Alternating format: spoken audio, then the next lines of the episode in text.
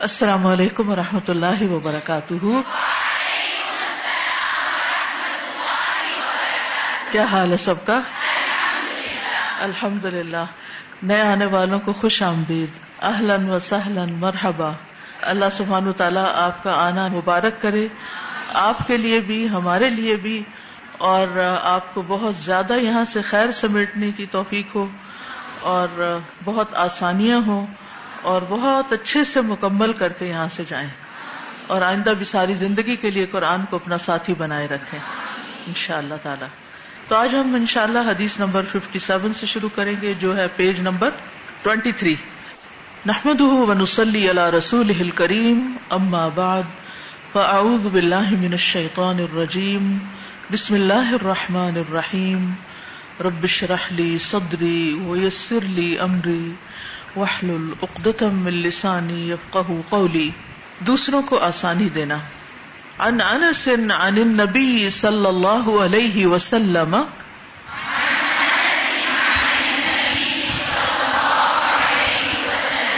قال، يسروا ولا تعسروا۔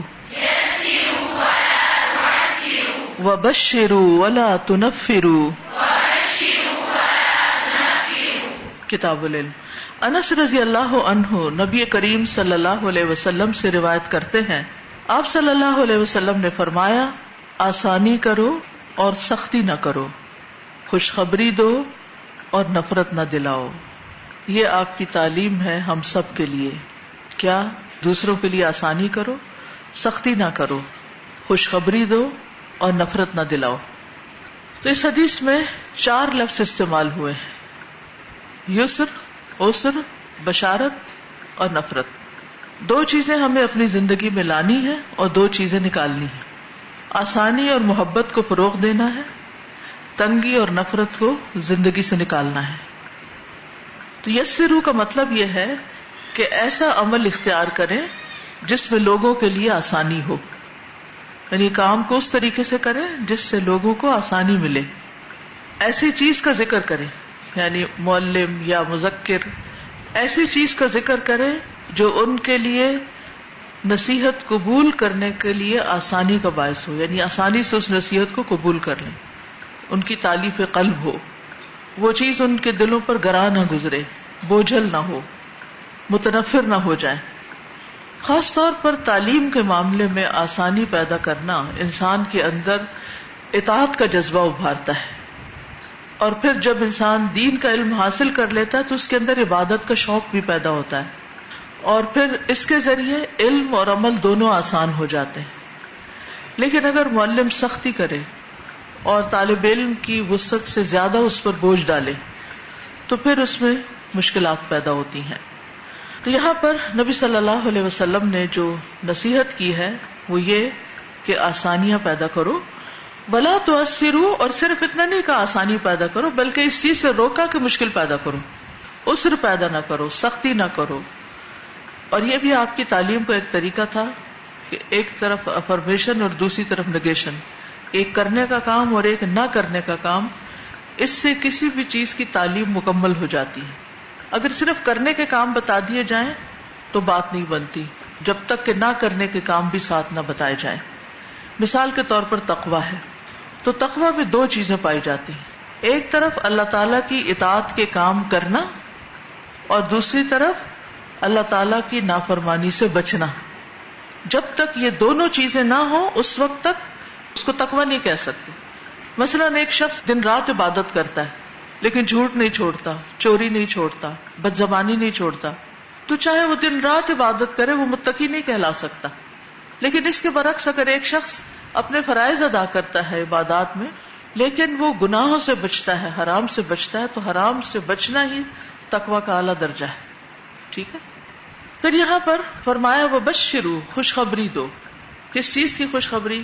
اللہ کے فضل کی، اس کے ثواب کی، اس کی رحمت کی، اس کی معافی کی، بخشنے کی۔ عام بخشش کی بشارت لوگوں کو سنانی چاہیے۔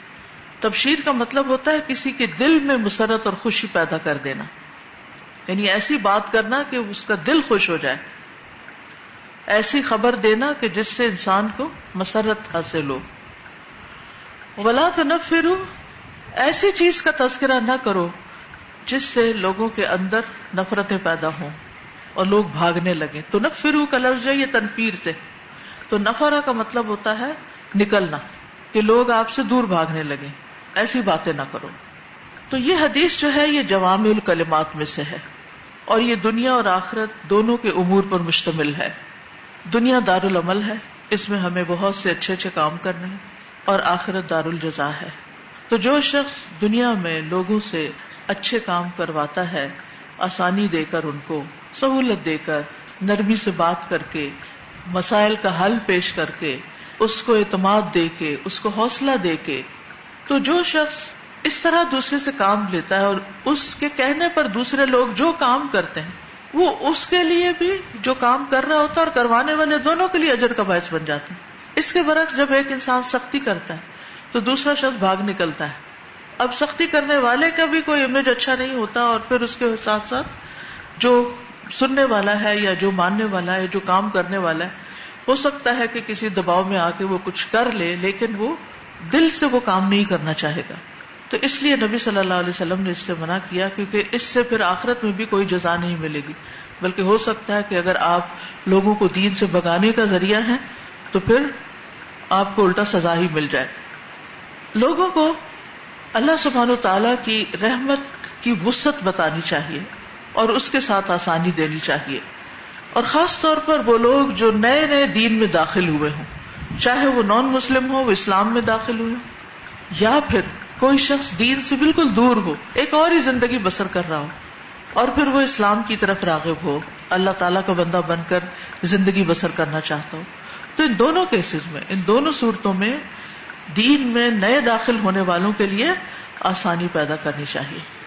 لیکن اس کا یہ مطلب نہیں ہوتا کہ دوسرے کو ڈسپلن نہ کیا جائے یا اس کو دین کے احکامات نہ بتائے جائیں۔ جہاں جنت کا ذکر ہے، وہاں جہنم کا ذکر بھی تو آئے گا، وہ بھی کیا جائے گا۔ لیکن علماء یہ کہتے ہیں کہ اس کا ریشو کیا ہوگا کہ بشارت اتنی ہو جیسے کوئی ایک پورا جانور ہے، اور خوف اتنا جیسے اس کے پاؤں کا سم ہو یعنی اس کا پاؤں ہو۔ خوف پاؤں جتنا اور بشارت پورے جسم جتنی یعنی بشارت عام ہو۔ جیسے اللہ سبحان تعالیٰ کی رحمت جو ہے وہ وسیع ہے۔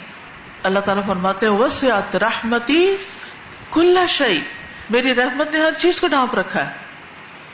تو ہر چیز پر اللہ کی رحمت۔ حتیٰ کہ بعض چیزیں جو ہمیں بظاہر نقصان دہ یا تکلیف دہ نظر آتی ہیں، ان میں بھی دراصل اللہ کی رحمت ہوتی ہے۔ اور پھر آہستہ آہستہ دین کے احکامات سکھانے چاہیے۔ ابن عباس رضی اللہ عنہما کہتے ہیں کہ رسول اللہ صلی اللہ علیہ وسلم نے جب معاذ بن جبل کو یمن کا حاکم بنا کر روانہ کیا، تو فرمایا کہ تم اہل کتاب کے پاس جا رہے ہو۔ سب سے پہلے تم نے انہیں اللہ وحدہ کی عبادت کی دعوت دینی۔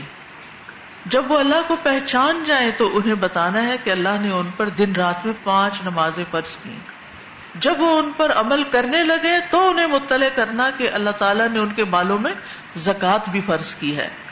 جو ان سے وصول کر کے ان کے غربا میں تقسیم کی جائے گی۔ اور جب وہ اس بات کو مان لیں تو ان سے زکوٰۃ وصول کر لینا اور ان کے عمدہ مال لینے سے اجتناب کرنا۔ کیونکہ اچھے مال سے انسان کو خود محبت ہوتی ہے، وہ دینے سے گریز کرتا ہے۔ یہ شہ یہ تنگی انسانوں کے اندر موجود ہوتی ہے۔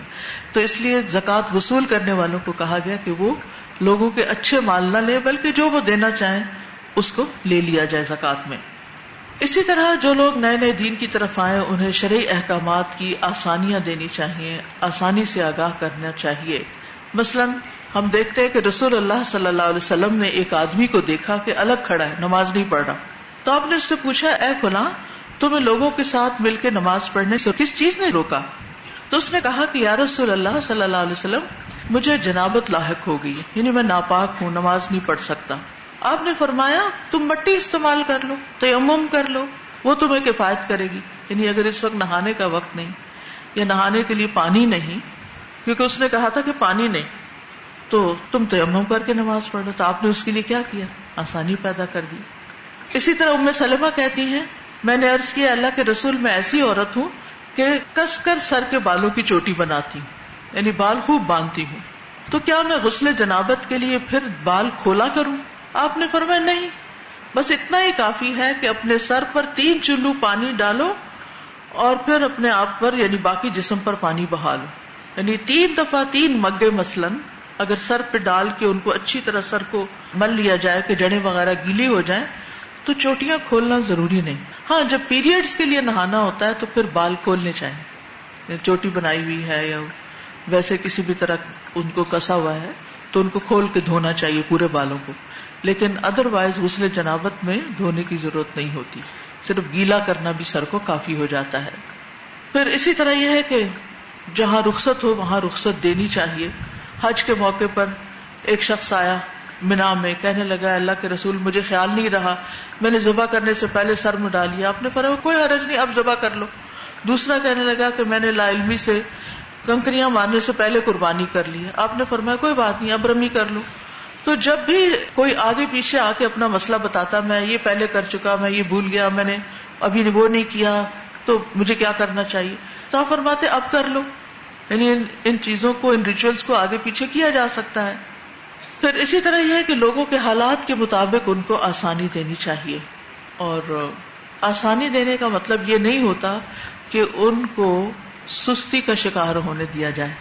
یا یہ کہ وہ کوئی کام ہی نہ کرے یا یہ کہ وہ اپنے فرائض پورے نہ کریں۔ مثلا نماز چھوڑ دیں، کیا ہمارے دین میں آسانی ہے؟ ایسا نہیں ہو سکتا۔ فرض تو فرض ہے۔ اسی طرح سبق یاد نہ کریں۔ کیا ہے؟ ہماری ٹیچر بہت سخت نہ کہتی ہیں، دس دفعہ پڑھو، سات دفعہ پڑھو۔ نہیں، جو کام کرنا ہے وہ تو کرنا ہے۔ اسی طرح اگر گھر میں کوئی بیمار ہے، اس کو دوا کھلانی ہے اور آپ خود بھی تھکے ہوئے ہیں، اٹھ کے آپ کو کھلانی ہی ہے تو روزمرہ زندگی میں آسانیاں پیدا کرنے کا مطلب یہ ہے کہ لوگوں کے پیچھے نہ پڑ جاؤ اور لوگوں کو تھوڑی اسپیس دو، لوگوں کو کام کرنا سکھا دو، ان کا مسئلہ حل کر دو، ان کو طریقہ بتا دو، ان کو فیسلٹیٹ کر دو۔ کچھ خود ان کے ساتھ لگ کے کام کروا دو تو بہت سے طریقے ہوتے ہیں آسانیاں پیدا کرنے کے۔ اب اگر آپ کے ذہن میں کوئی طریقہ ہے تو آپ بھی بتا دیجیے استاد ایک ہی کام کرنے کے مختلف طریقے ہوتے ہیں۔ تو جو اگلے بندے کو اپنا طریقہ کار آسان لگتا ہے آپ اس سے بھی رائے لے لیں کہ اس ہاں۔ کام کو اور کیسے کیا جا سکتا ہے۔ تو اپنے طریقے سے کر لے ایک چائے بناتے ہیں لوگ مختلف طریقوں سے بناتے ہیں۔ کیونکہ اللہ نے ذہن مختلف بنایا نا تو ایک کام کو کرنے کا ایک ہی طریقہ نہیں ہوتا کئی طریقے ہو سکتے ہیں اور بعض اوقات میرے طریقے سے بہتر دوسرے کا طریقہ ہو سکتا ہے۔ تو ان کا مشورہ لینے میں اور اس کو اختیار کرنے میں کوئی حرج نہیں ہے۔ اس سے کسی بڑے کی بڑائی پہ کوئی زد نہیں پڑتی۔ استاذ جی بہت ہی اہم حدیث ہے جی اور میں سوچ رہی تھی کہ کس طرح اللہ کے رسول صلی اللہ علیہ وسلم نے ڈوز اینڈ ڈونٹس دونوں جو ہیں بالکل کلیئر کر کے بتا دیا۔ تو کام کے طریقے میں آسانی دی جاتی ہے۔ یہ نہیں ہوتا کہ کام ہی چھوڑ دیا جائے۔ تو جہاں جہاں ہمارے طریقوں میں کوئی ڈفیکلٹی ہے یا کسی کو کرنے میں کوئی مشکل پیش آ رہی ہوتی ہے تو اس میں ہم انہیں گائیڈ کر سکتے ہیں ان کو فیسیلیٹیٹ کر سکتے ہیں۔ مثلا ہمارے اسٹوڈنٹ کو اگر سبق نہیں یاد ہو رہا تو اس کو طریقہ بتایا جا سکتا ہے۔ لیکن یہ نہیں کہہ سکتے کہ کرنا ہی نہیں ہے۔ تو دونوں چیزیں یہ کہ اگر وہ بیمار ہو گیا یا کسی وجہ سے نہیں کر سکا تو پھر اس کو یعنی بےزت کیا جائے یا اس کے ساتھ سختی کا برتاؤ کیا جائے بالکل۔ اس کو سہولت بھی دی جائے۔ بالکل۔ یعنی اگر وہ مثلا کسی واقعات ریزن کی وجہ سے سات دفعہ نہیں کر پایا تو چھ دفعہ پہ بھی کر لیا تو اس کا سبق سنا جا سکتا ہے۔ اور اس ریزن کی وجہ احساس دلایا جا سکتا ہے۔ ٹائم مینجمنٹ ہاں۔ سکھائی جا سکتی ہے کیونکہ کسی بھی کام کے شروع میں جب کہیں بھی مسئلہ میں جب ٹریول کرتی ہوں مختلف جگہوں پر تو پہلے کچھ گھنٹے میرے لیے کچھ مشکل ہوتے ہیں کیونکہ تھوڑا سا ڈس اورینٹیڈ ہو جاتا ہے انسان ایک نئی جگہ پر، ہر چیز کی جگہ بدل جاتی ہے، ہر چیز کی۔ تو کوئی چیز کہاں رکھے گی کوئی کہاں کیا ہوا، تو اس میں وقت لگتا ہے۔ لیکن یہ ہے کہ جو ہی میں اپنے آپ کو پابند کر لیتی ہوں کہ یہ کام اتنی دیر میں، اتنی دیر میں، اتنی دیر میں، تو وہ چیزیں اسموتھ ہونے لگتی اور انسان کا دل بھی لگنے لگتا ہے۔ ورنہ ہر نئی جگہ پر انسان اجنبیت محسوس کرتا ہے۔ تو دوسروں کو انس فراہم کرنا اور اللہ کی رحمت اور ثواب اور اجر کی بشارتیں سنانا، یہ بھی زندگی کو بہت آسان کر دیتا ہے یعنی جس کو دوسرے لفظوں میں موٹیویٹ کرنا کہتے ہیں۔ محبت سے بڑے بڑے پہاڑ سر کر لیے جاتے ہیں۔ یعنی جب کسی کام کا بہت شوق ہوتا ہے انسان کو، کسی چیز سے محبت ہوتی ہے، مثلاً کسی انسان سے محبت ہو آپ کو، اور اس سے ملاقات کے لیے آپ کو دو گھنٹے پیدل چلنا پڑے تو آپ تیار ہو جاتے ہیں۔ میں پیدل بھی چلی جاؤں گی، بس مجھے جانے دیں۔ لیکن اگر آپ کے دل میں کسی کام کی محبت نہیں تو آپ کے سامنے بھی چیز پڑی ہو تو آپ گوارا نہیں کریں گے اس کو دیکھنا۔ تو اس لیے بس شروع بشارتیں دو اور خوشخبریاں دو اور محبتیں دلاؤ۔ جی استاذہ جی کچھ اسٹوڈینٹس ایسے ہوتے ہیں جو ویک اسٹوڈینٹس ہوتے ہیں اور ان کا مینٹل لیول اتنا نہیں ہوتا، وہ شروع میں پریشان بھی ہوں گے، اٹکیں گے بھی۔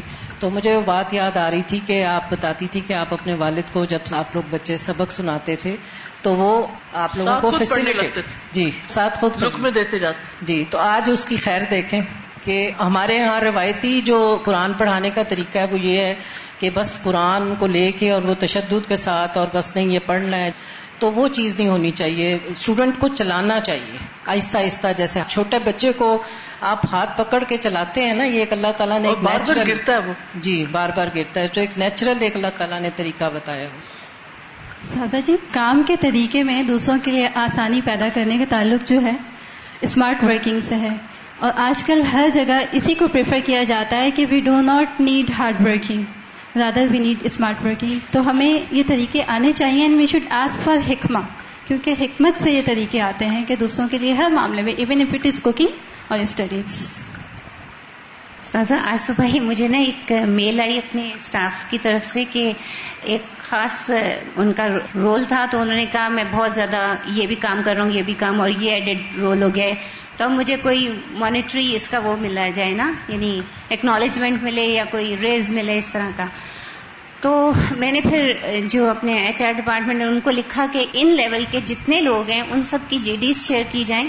تاکہ اگر ان کے اوپر واقعی ایسا لوڈ ہے کہ ایک بندہ اتنا کام کر رہا ہے تو اس کو ایکولی شیئر کیا جائے تو اس سے کیا ہوگا کہ ایک تو ان کے لیے بھی آسانی پیدا آسانی ہوگی۔ اور کام کی ڈویژن یہ بھی تو انصاف ہے نا استاذہ یہ تو نہیں ہے کہ ایک بندہ ہی کام کرتا رہے اور باقی نہ بچے بھی اسی طرح کرتے ہیں کہ ایک بچہ زیادہ کام کر رہا ہوتا ہے گھر میں اور پھر وہ یہ چاہتا ہے کہ مجھے اکنالجمنٹ ملے اور باقی سب کو ڈانٹے پٹے تو یہ پھر جب اس طرح کرتے ہیں تو آسانی ہو جاتی ہے۔